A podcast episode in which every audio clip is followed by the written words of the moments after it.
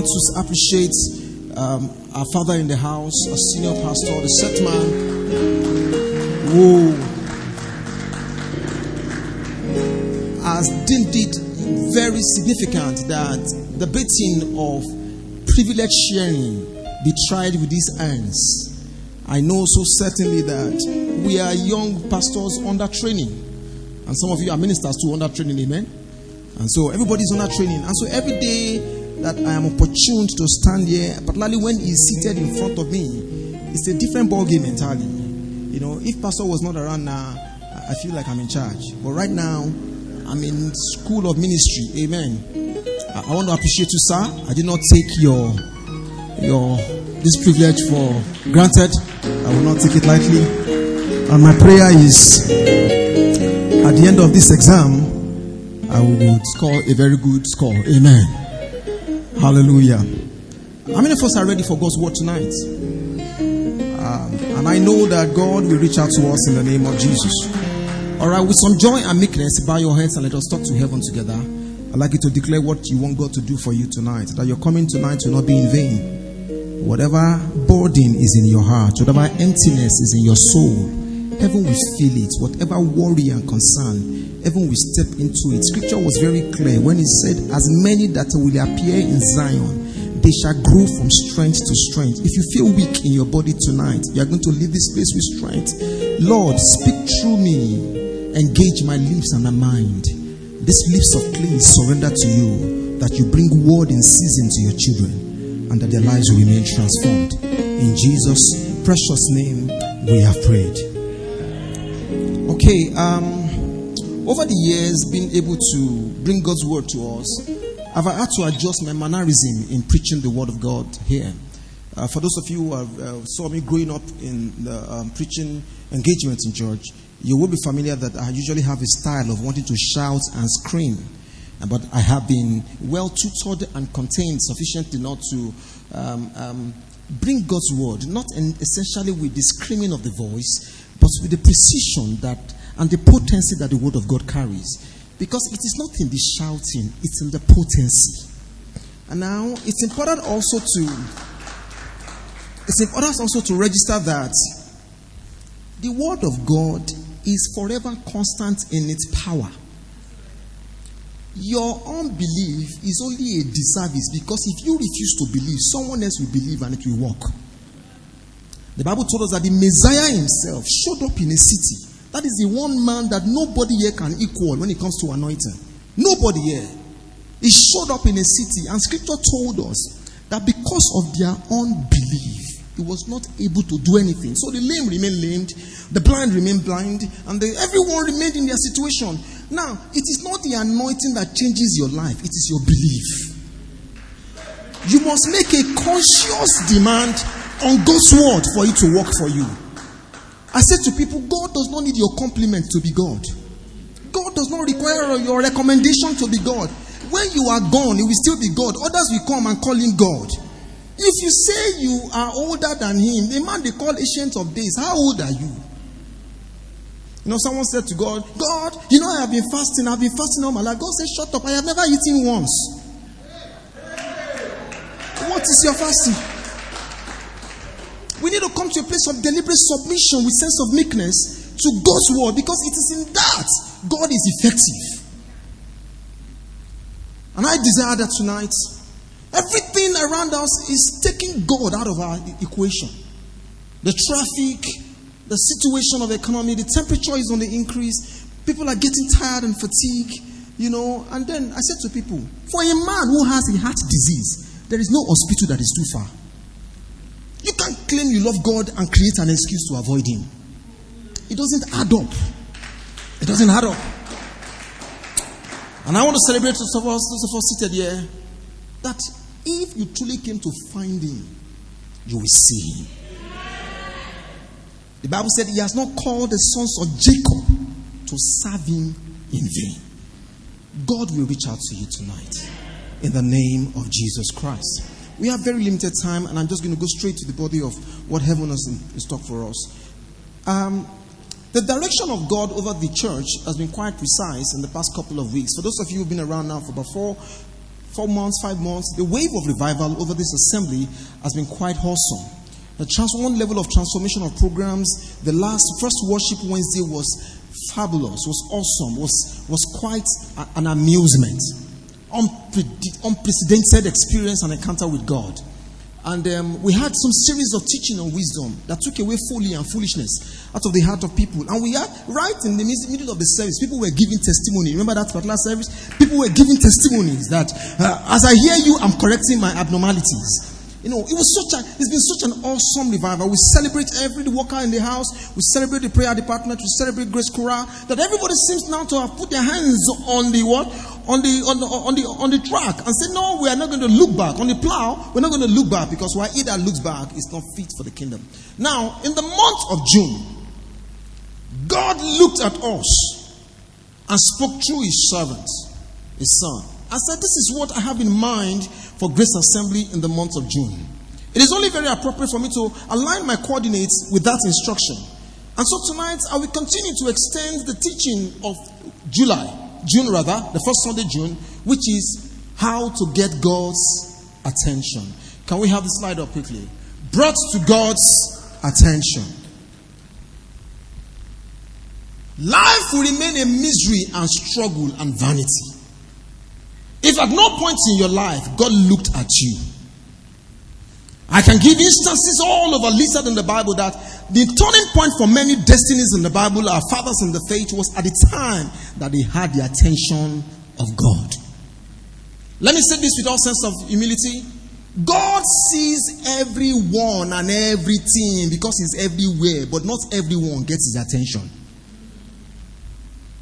So if you are seated there and you think you are doing God a favor just by praying and um, singing and all of that is a build up like what ecclesiastic said is a build up to your cloud to be full. The cloud can remain full and hang there. If heaven does not touch it for rain to drop it will remain hanging.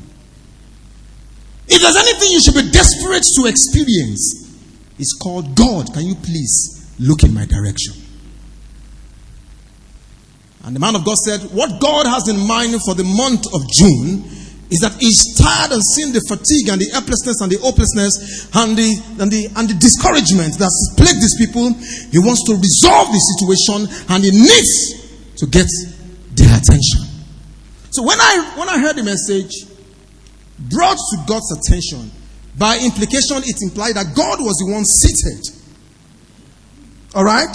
You know, when you read that scripture in book of James that says, Draw near unto me, and I will draw near unto you, it's not literally saying God is making any movements. If you have ever traveled on the highway and you're driving by the roadside, your car will be driving and it would appear by visual mirage that the grass and the other part on the road, they're also moving. They are not moving. It's the concept of illusion. So that scripture says, Draw near unto me and I will draw near unto you. God didn't move. It is you that will need to make a deliberate, calculated move towards Him. Because when you do that, when you do that, you have entered your ultimate rest in life. When God looks at you, when, they, when God gets your attention or you get God's attention, ladies and gentlemen, I will recommend Hebrews chapter 4. It said, Then you have struggled to enter into his what? Rest. All this struggle comes to an end. And so tonight, I will take it a bit further because the, the, the punchline scripture for this was the incident of Cornelius. And I believe that some of us should have gone back home to read the lifestyle of a man called Cornelius. One of the profound lessons I picked from Cornelius is this that it is not sufficient and justifiable to be a good man. Your redemption is very important to God. So, walking around that I'm a good person, you need to be saved. Your good nature does not qualify you for eternity. You need to accept Jesus as your Lord and Savior. Someone would argue, what about Muslims? It's not a question of what about who. The standard and the procedure have been laid down. For none can come to the Father except by Him. Arguing from here to eternity, it won't change the standard because of your numbers. So Cornelius was fantastic. And God said, Ah, this guy has tried though. But this whole process is not complete until he's saved. And so, being good is not equal to being righteous. And that was said. Now, this is not the time for that because it's not so much of about Cornelius. But I want to take this subject a bit further to say when God looks at you, something that would happen to you by default is that life begins to favor you. Believe me. When God comes to meet you by default, life begins to what? Favor you. So I have titled by way of subset of this teaching, tonight's teaching on titled Favor, the cure for misfortune. Favor, the cure for misfortune. I need you to.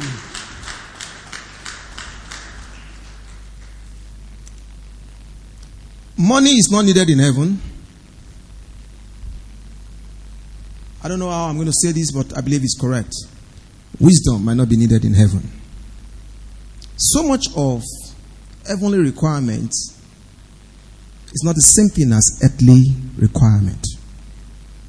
I need us to please be attentive. The ultimate reason why God made every one of us is not to be under pressure on earth, is to enjoy this planet. And he was mindful enough to create, he created the whole world, every other part of the world, but he also went the extra mile to design a garden. Meaning, I am portraying to you that you are expected to be very comfortable by divine standard. Don't create a philosophy to accommodate your current situation because you don't understand it. Don't. Adjust the standard of heaven to accept your current predicament. If you can be attentive tonight, I tell you with all sense of revelation on God's word that tonight there will be a shift in your story. Because already some of us are beginning to accept it, like a number of people did in the Bible. Lazarus died a poor man, and he didn't move God. I said to people, if you died as a poor person and you get to heaven, heaven will say, Welcome back home. But he told us in, in Revelation that he will wipe away your tears because by the time he revealed to you what you ought to have been on earth, you will feel bad. There is a terrible, terrible strategic attack on the body of Christ from the world system. And they are trying to reduce us to second class citizen. They're trying to almost push us to a point of extinction and non relevance, either economically or politically, or even in technology. Now, the consequence of that movement is the fact that when God designed you, everything you see in the world was included in your DNA technology, wealth, politics, power. Now, but unfortunately, you entered into the era of, this, of the gospel when, rather than teaching righteousness, they, they taught you morality and code of conduct. Righteousness is an embodiment of God inside man. It's not moral code. That was what happened to Cornelius. He was a good man. His morality will not make him make heaven. He needed to accept Jesus. Now, Jesus is a hybrid human being that you and I have accepted. And therefore, by standard, the world should look up to us, not us looking up to them. But you can tell and agree with me that that is not the case right now. Some of you would rather say yes to a boss rather than coming to church. It's okay, your survival is dependent on it. But that is not the requirement and the standard of heaven. Now, what will change your circumstances is tied to this message. But when God looks at you, favor comes in your direction. And when favor shows up in your life, it puts an end to what? Misfortune. Let me throw a question at us. It's an interactive Bible study. What is the meaning of misfortune? A number of us would have experienced misfortune at a certain point in time. Now, listen, misfortune is not for lazy people, it's somebody who is working. But labor input is not equal to proceeds. You got the miracle, and in less than five days, the miracle left. Misfortune simply in English language is you miss the fortune.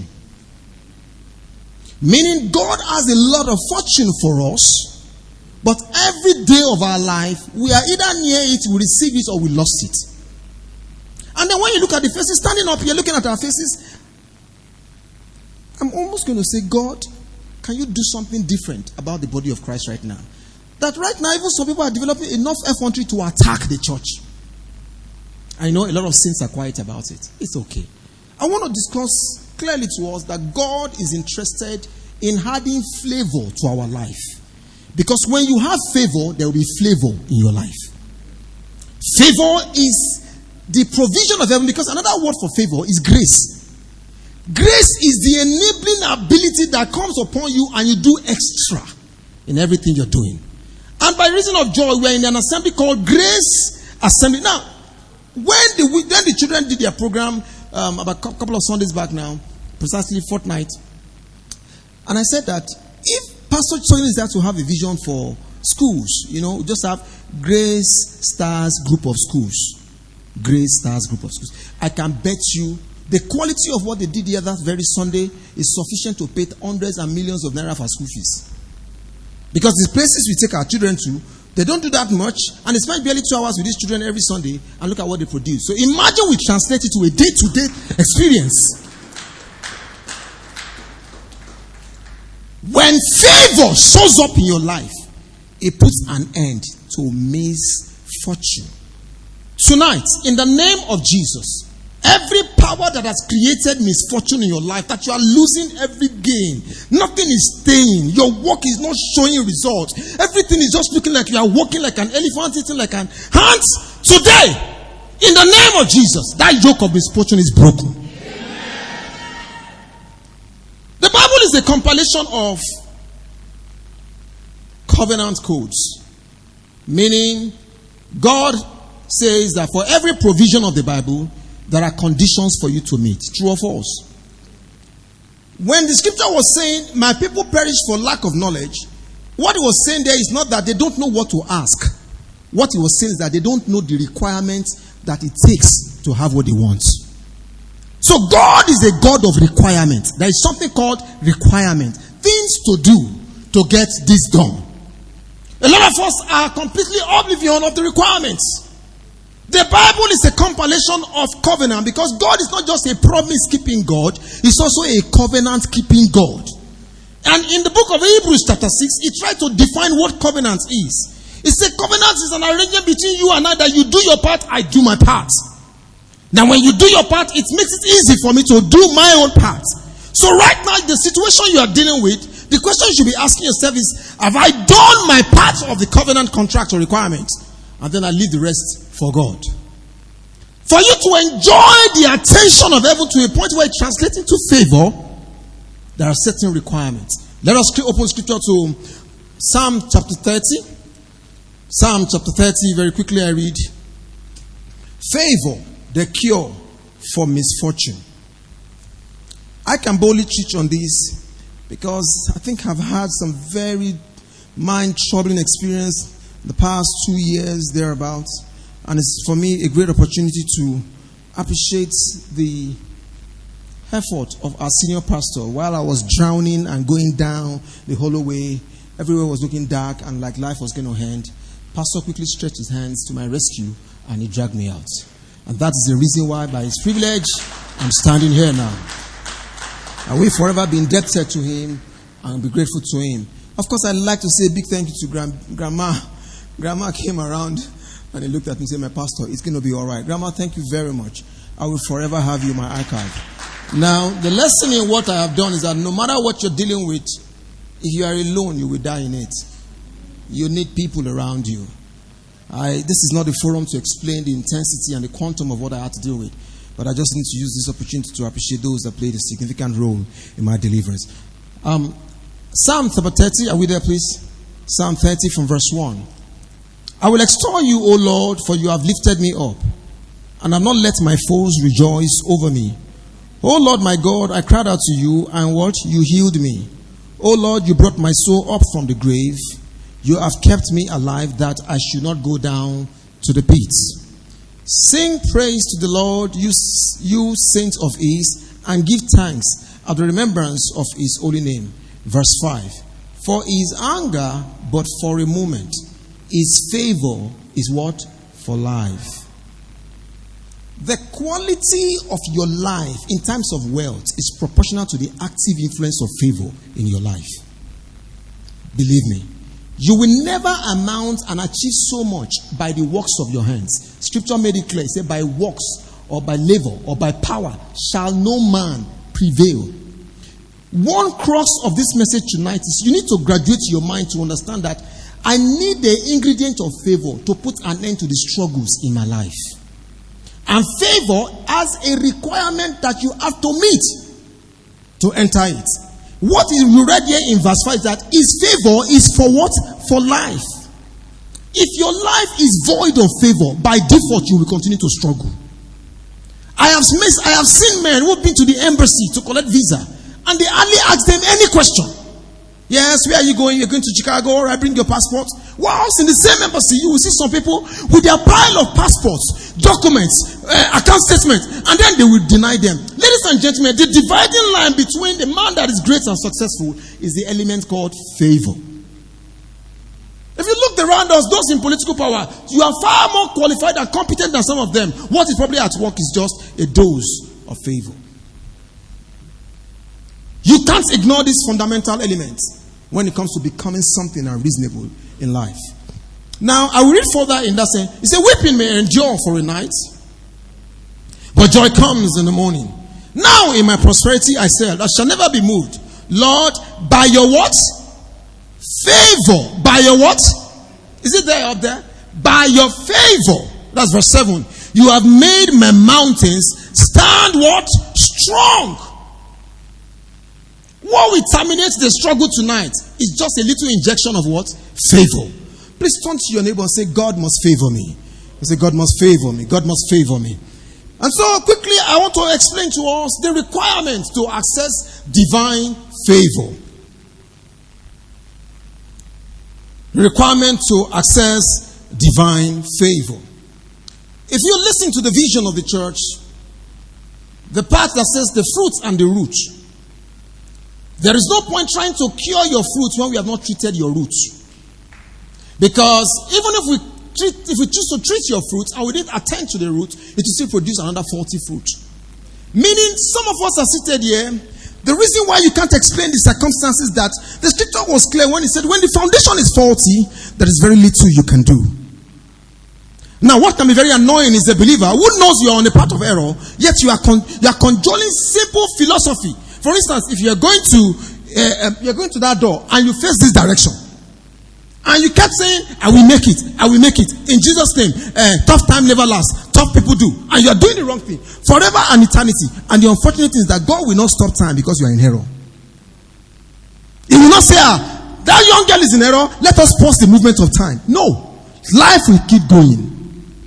So, per moment per time, you need wisdom to do the right thing.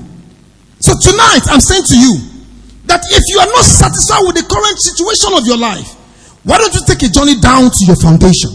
Because in any case, we all came to this position as a result of our fallout into iniquity. Sin is the origin of our misery. The original man created the Garden of Eden for us, and sin took us out of the Garden of Eden. And right now, we're all on the streets. And so, so long you have been on the street, you have tried to call it hustling. It's not hustling. Try to take your step back to garden.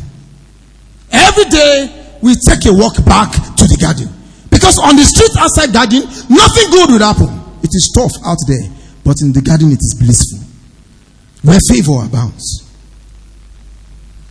The first requirement that guarantees you in the place of favor is to understand that if you are too big to repent in any equity, then you are too big to be saved. Sin will forever remain a barrier and a repulsive element towards God. For everything we do, friends, I know it's not so much of what you want to hear, but the truth is, if sin is constantly at work in you, I've read a scripture in the book of Romans. It says, Shall we continue to in sin that what favor with abound? No. It said, All men have sinned and not what? Come short. So for every sin, the glory of your life is reducing gradually. Stop sin. And glory begins to take light again. Stop sin. Because we got this, we got into this mess because of one sin. And if you cannot repent, then you are too big to be saved. God is saying to us tonight, I want to show you favor, but I can't combine light and darkness in you. Something must give way for one. The pathway to enjoying divine favor is that we must go and cure the issue of iniquity. In the book of Psalm 5, verse 12, let's see Psalm 5, verse 12 quickly. Psalm 5, verse 12. The book of Psalm chapter 5 and verse 12. to establish the fact that we need to walk in righteousness.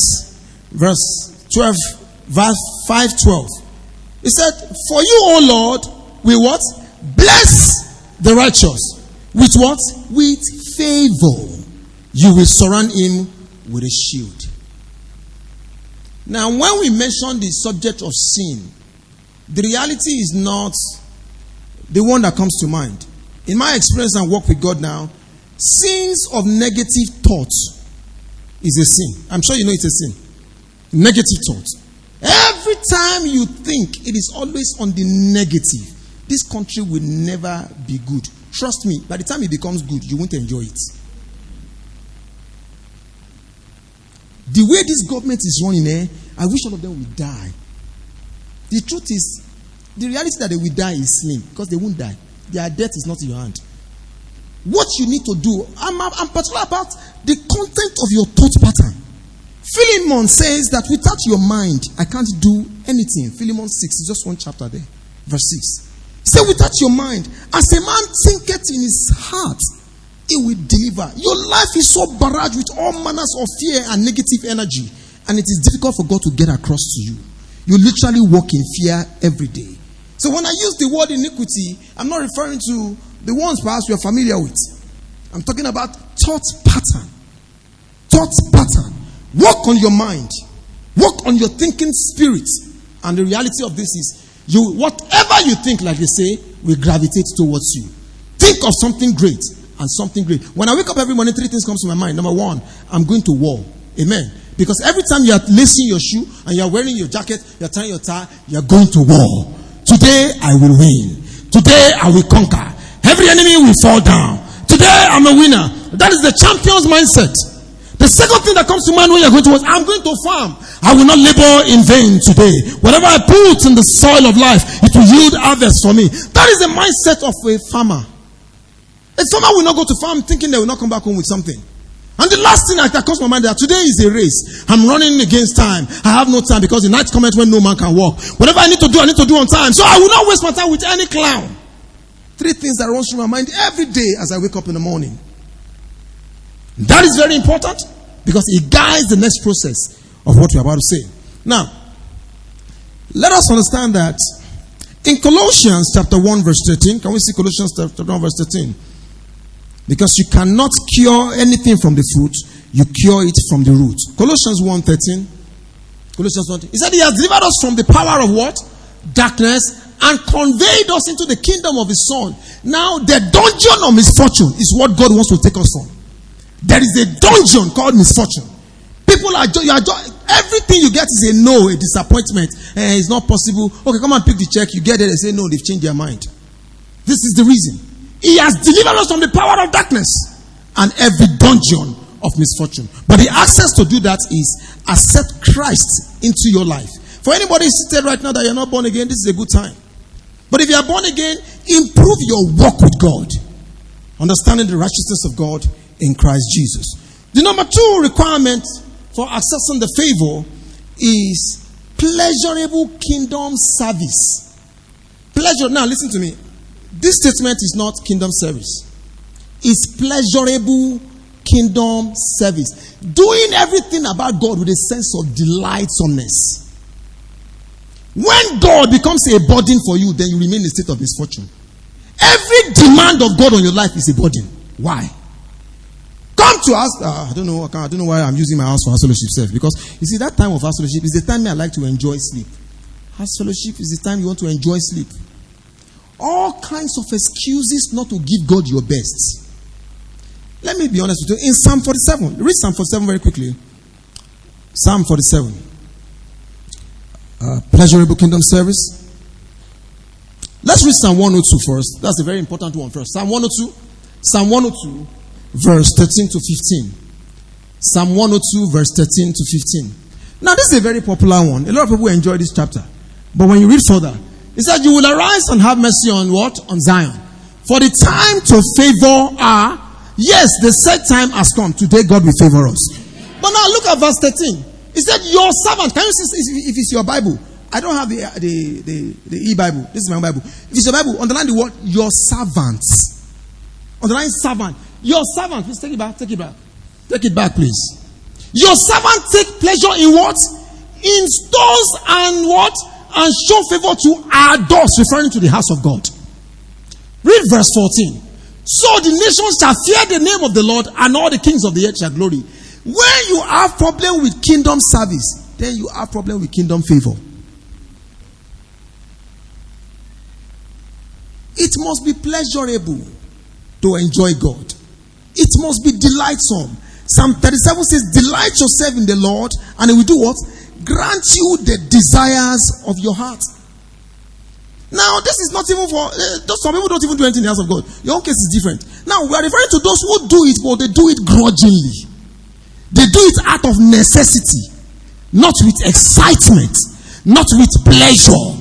Until you enter an addictive state of being pleasurable with kingdom service, then you might not be qualified for his favor. Now, in the book of Malachi, he said, I will, Malachi chapter 3, he said, I will separate between those who serve me and those who do not. Kingdom service guarantees kingdom favor. Your popular golden statement in the book of Matthew chapter 6, 33, 6, 33, he says, Seek first the kingdom of God and his righteousness, and other things shall be added unto you. Pleasurable kingdom service Make it a duty to clean church. Make it a duty. You know, I was privileged not to, uh, I didn't stay so much on the street, you know, growing up as a teenager. We practically grew up in church.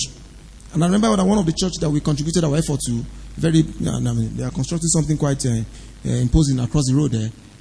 The man didn't, when they were building the altar like this, they did not recruit bricklayer. No bricklayer, nobody. All youths, all teenagers come, and we were busy carrying bricks carrying blocks, and we were enjoying it with competition. My block is bigger than you. And we were running around. It was so pleasurable. Now, for a young man who didn't grow up with a father, and yet I turned out this way, it could not have been the effort of intelligence. It's divine favor navigating my life. Friends, if God is a body, then you don't deserve his favor. You need to find a time and a place where you can say, I will do it with joy. I will do it with satisfaction. Even when I'm not paid. It's just lately I realized that um, instrumentalists are, are meant to be paid. I didn't know that. Because in my days of growing up, everything that was done for God was voluntary. Everything was voluntarily done. As a matter of fact, if you say you're not doing so, under, about 10 people are waiting to do it. Now, a lot has changed these days. Everything for God. Because one favor from God takes care of your entire generation. How much would they ever pay that will be sufficient? Now, I know of a woman in the Bible who died, but by reason of the things she has done, when she could not even open her mouth to pray, she had died in a very helpless state. People said, No, she can't die because she has committed herself to humanity. Jesus, you must raise up. Now, the woman in question did not hear them, could not pray, but the good works was speaking louder than those that are even alive. Friends, there is no shortcut to enjoying divine favor in life outside divine service. You must make it mandatory. Now, I said this, and I'm going to, you know, be, cautious on this statement. One of the strongest proofs that you understand God is measured by your level of intimacy towards Him. Now, God is not there. God is someone that you have an emotional relationship with. You can tell it when God is not happy. Anybody here understand what I'm talking about? You can know it when God is not happy about something or with you.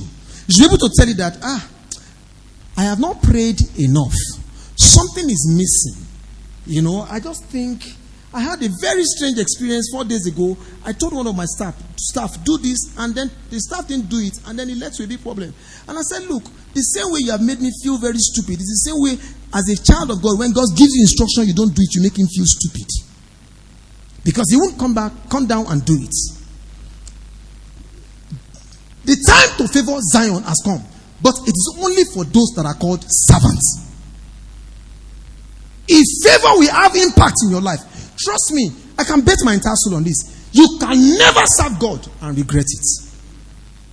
Ask your fathers in the faith Abraham, Isaac, Jacob. You cannot be a dedicated, not grudging you. Oh, sometimes it's better don't do it so you don't attract cause. Don't do it. But doing it grudgingly, doing it out of necessity, doing it because they are forcing you, it has no record before God. And my prayer today is that every one of us who are servants in this house, your reward will not pass you by. Your reward will not pass you by. If you ever study the book of Job, Job chapter 36, verse 11, Job 36, 11, Job 36, 11, I just wrap it up on that point. Serving God with all dedication.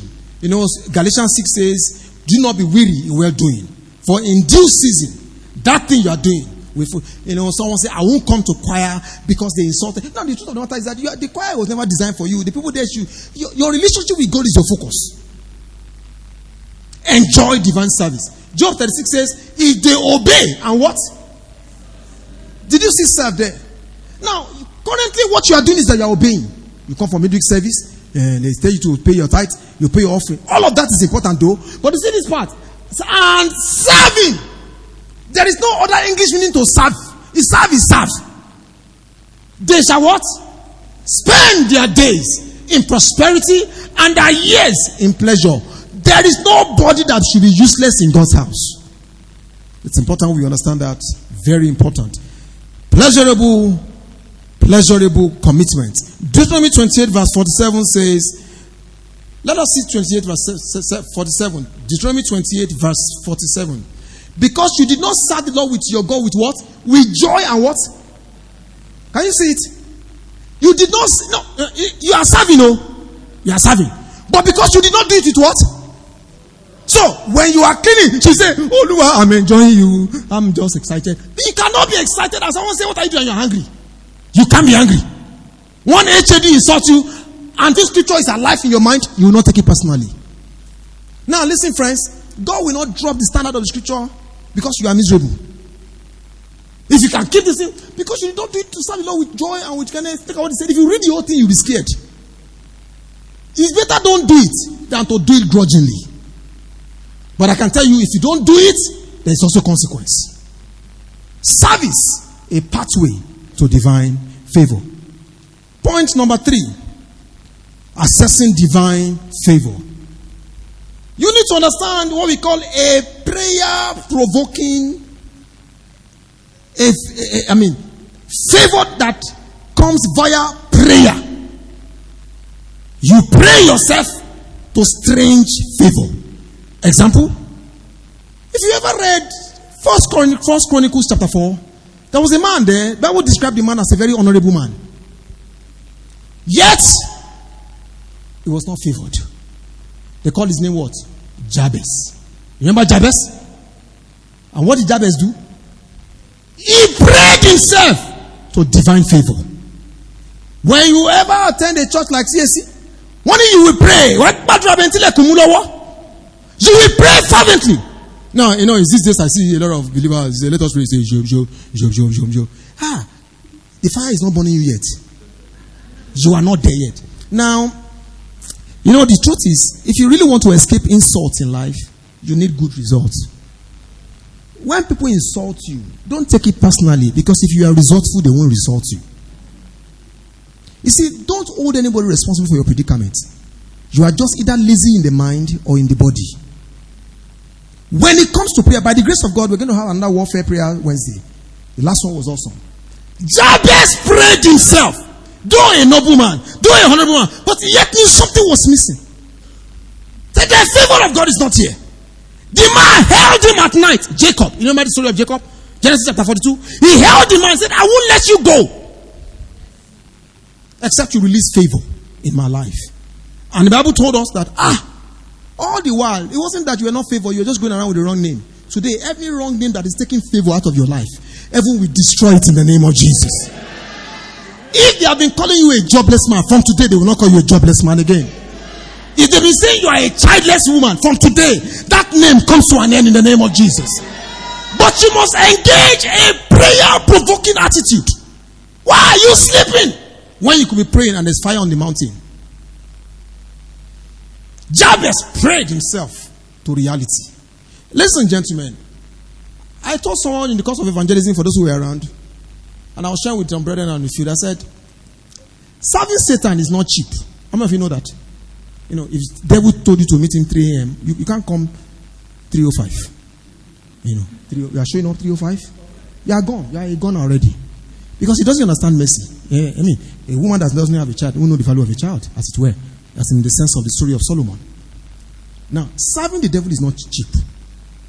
But you see, on the inverse also, serving God is also not cheap. Now, if you took a very close study of the character of God, God is a very tough disciplinarian.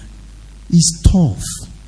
But you see, because of grace, mercy, He will just be looking at you. But by the time you have need for something very important, He will give you the conditions. Trust me, if you cannot prevail in prayer, if you cannot prevail in prayer, you put a lot. The instruction they gave Daniel, he read it in scripture that 70 years will be here. And on the dot of 70 years, the man began to pray. And when he started to pray, listen to what happened. An enemy showed up and prevented the response. If Daniel was in my age, we just have moved on with life. But the man, no, he persisted and travailed until something happened. Your cloud is full right now. You are long overdue for some good news. But you know what is currently holding you down? In fact, I would have imagined that that Wednesday worship, everybody should come fasting. Because if you ever studied Isaiah chapter 58, the benefit of fasting, he said it will break the yoke of, of, of infirmity over our lives. Now, you can pray yourself into intense favor. People do it, they try it, and it works. Your laziness is an issue. Wake up and pray. Say, Lord, Jabez prayed, Jacob prayed, all your fathers in the faith, they prayed. And then their life turned around. There is something called favor provoking prayer. And I believe that in the book of Hebrews, chapter 4, verse 16, the provision for prayer is this. He said, If you can pray and you, are, you come to his throne, you would experience grace and mercy, which is favor and mercy in the what? Hour of need. Requirement number four. Requirement number four. Favor provoking sacrifice. Sacrifice. It's not same as service. It's not same as service. Let's look at the story of Cornelius himself. I want to ask a question. For all those good deeds of Cornelius, what was he expecting in return? Absolutely nothing. There's a woman that Elisha used to pass in front of her house. That woman, when she when, when she built she built a place for Elisha to stay, what was she expecting in return? Nothing. Eh, as a matter of fact, it was in the course of Elisha observing the woman's good deed that he called um, Gehazi, the servant, and said, Come here. This woman has been so good to us. What does she want? And then they called the woman. Now, favor is already in, motion. And they called the woman and said, What do you want, woman? For all your good deeds, what, what do you want? She said, Well, I live among my people. I don't have any need. I'm fine. Everything is well with me. Then, he said to Elisha, She does not have a child. Well, I said to people here that if Elisha had not stayed in her house and she didn't seem to have shown good gestures, honestly speaking, there's a big possibility that the woman could have died without a child. Because at that time in her life, she had given up on children. But listen to this truth here no dream is permitted to die. With the touch of favor, the dream will come alive. Only on the condition that you understand the principle of what? Sacrifice. Let me be honest. Poverty has a very close relationship with, with stinginess. Do you believe me? You are as poor to the extent that you are stingy. Show me a man that has his hands closed, he will never be opportune to receive again. Now, pay attention to this revelation, and it's very critical, you understand. If you ever found yourself, because I have tried it and it's worked, if you ever found yourself in a very tight place, the scriptural provision for way out is sacrifice. I'm telling you the truth. If you ever found yourself carry something that will cost you something and go and dump it with God. Ah, the gods, they are sensitive to blood. Whatever situation you are dealing with right now, and it looks like it's a wall of Jericho, this thing ain't going nowhere. One singular act of sacrifice will melt the heart of God and pull down the walls. I like to say it vis a vis those in the world. Those boys in the world, and you suddenly say, ah, that guy, boy, he blow. If you know what went down, in that thing you call oh, blow, if you know what went down, you won't try it. You know, I realize that those in the world, they understand the principle of strange sacrifice than those of us in the kingdom. God still accepts sacrifice. God still accepts sacrifice. Now, what kind of sacrifice are we referring to? Now, it's very simple. Your bread, your water, the works of your hand can be a medium of sacrifice. Your bread, your water. For example,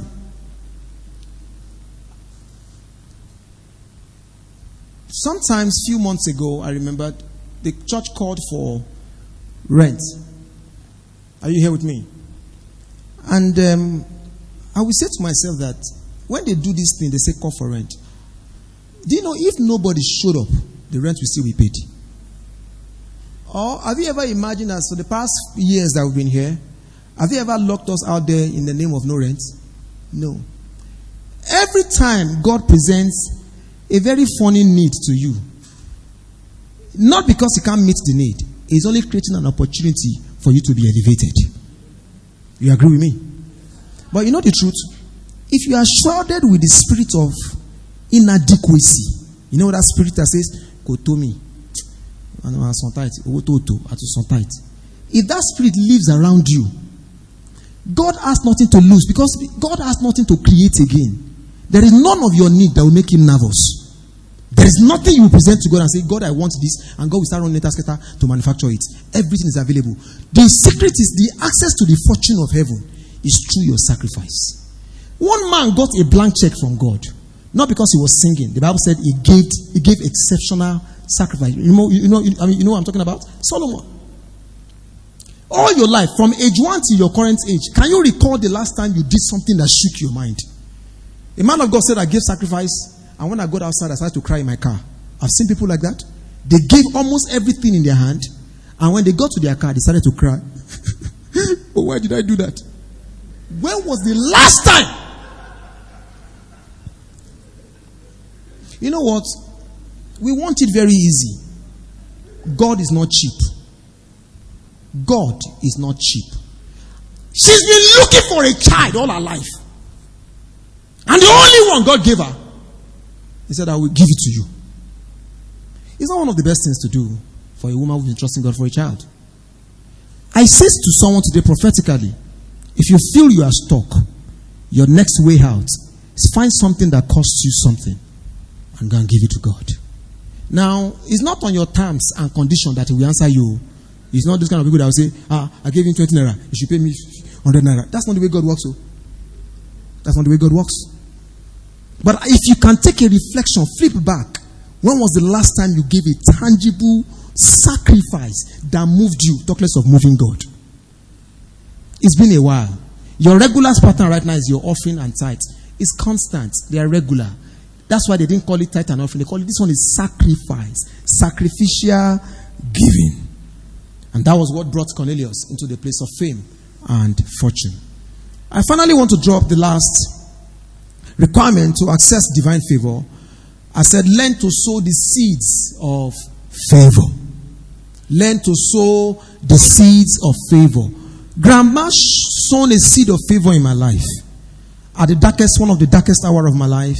And forever, I will never, never forget it. I will forever be indebted.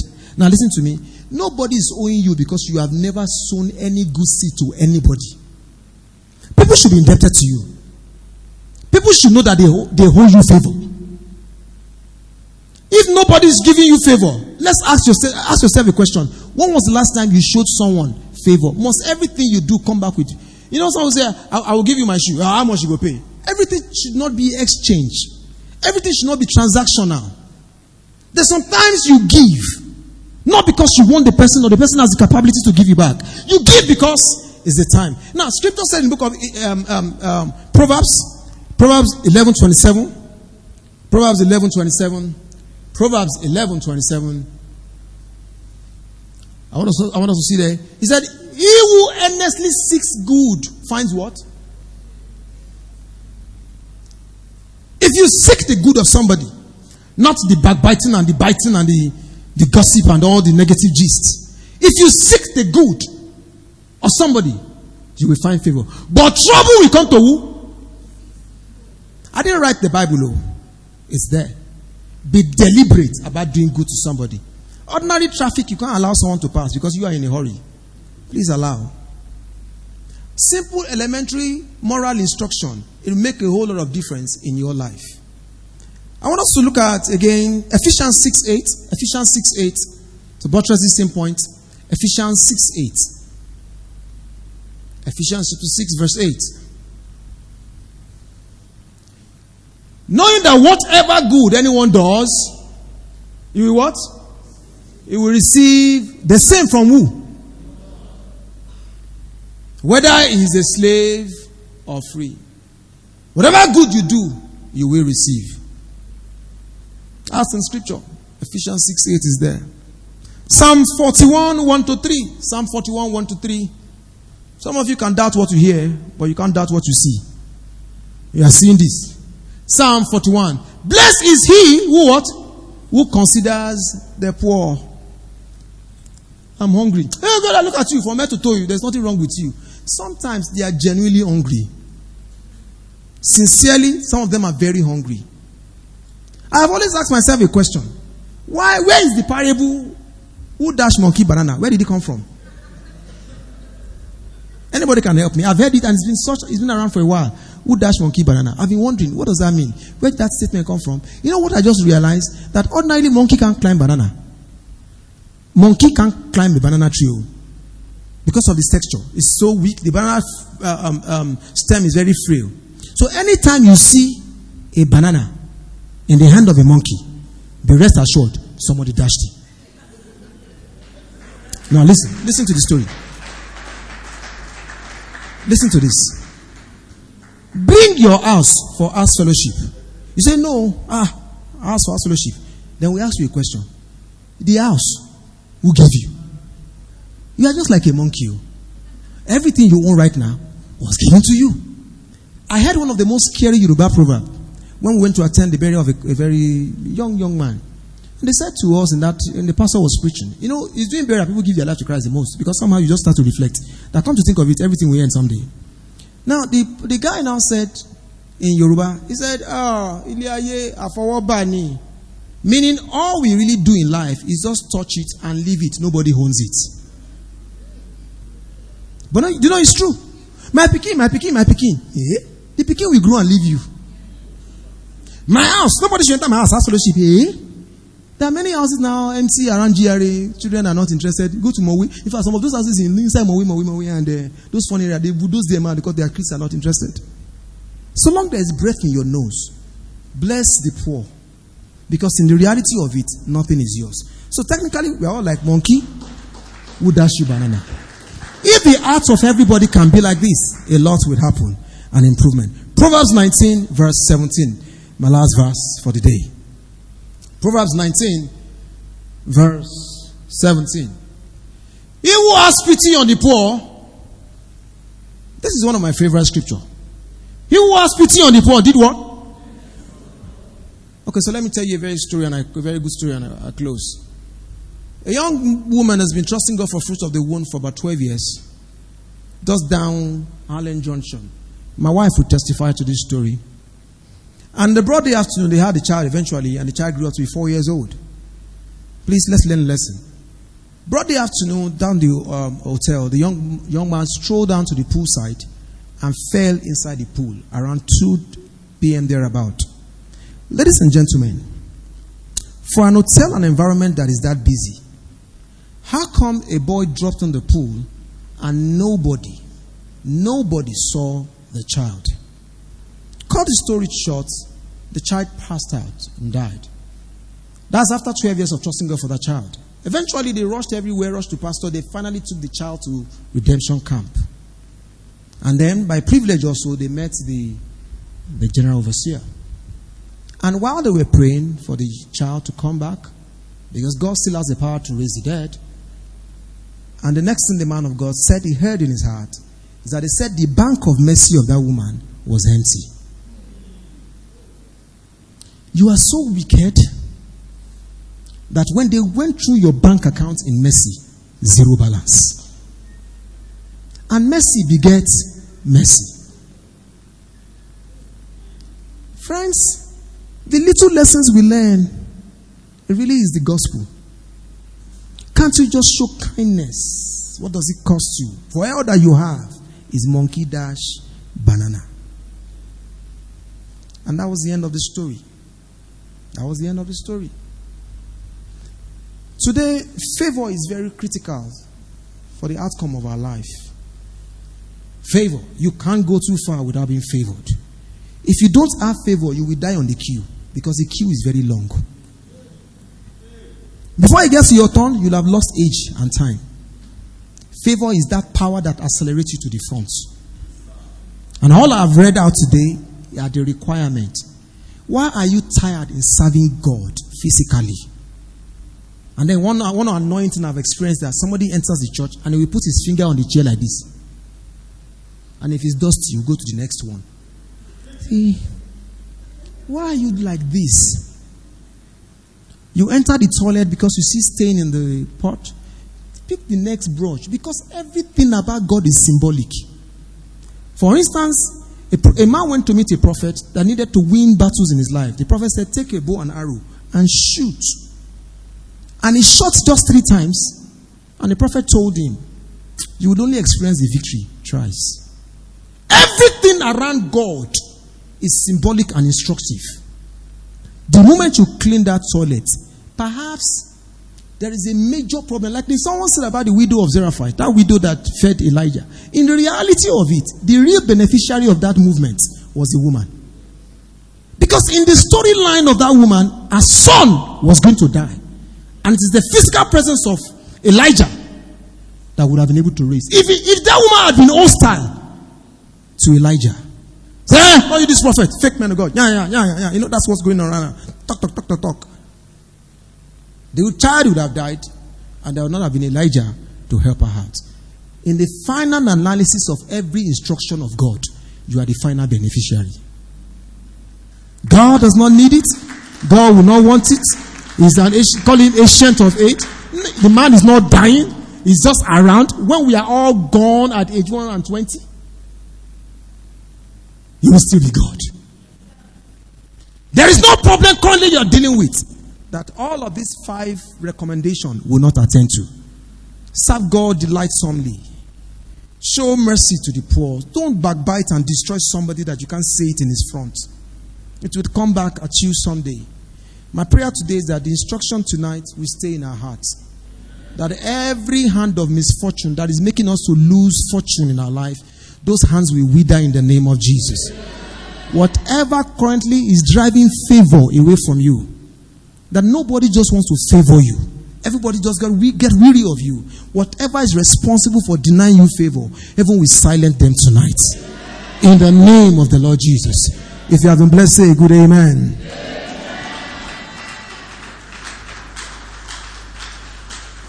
All right. Pretty short, straight to the point, and I'm sure we've been blessed already. All right, the titles in the house.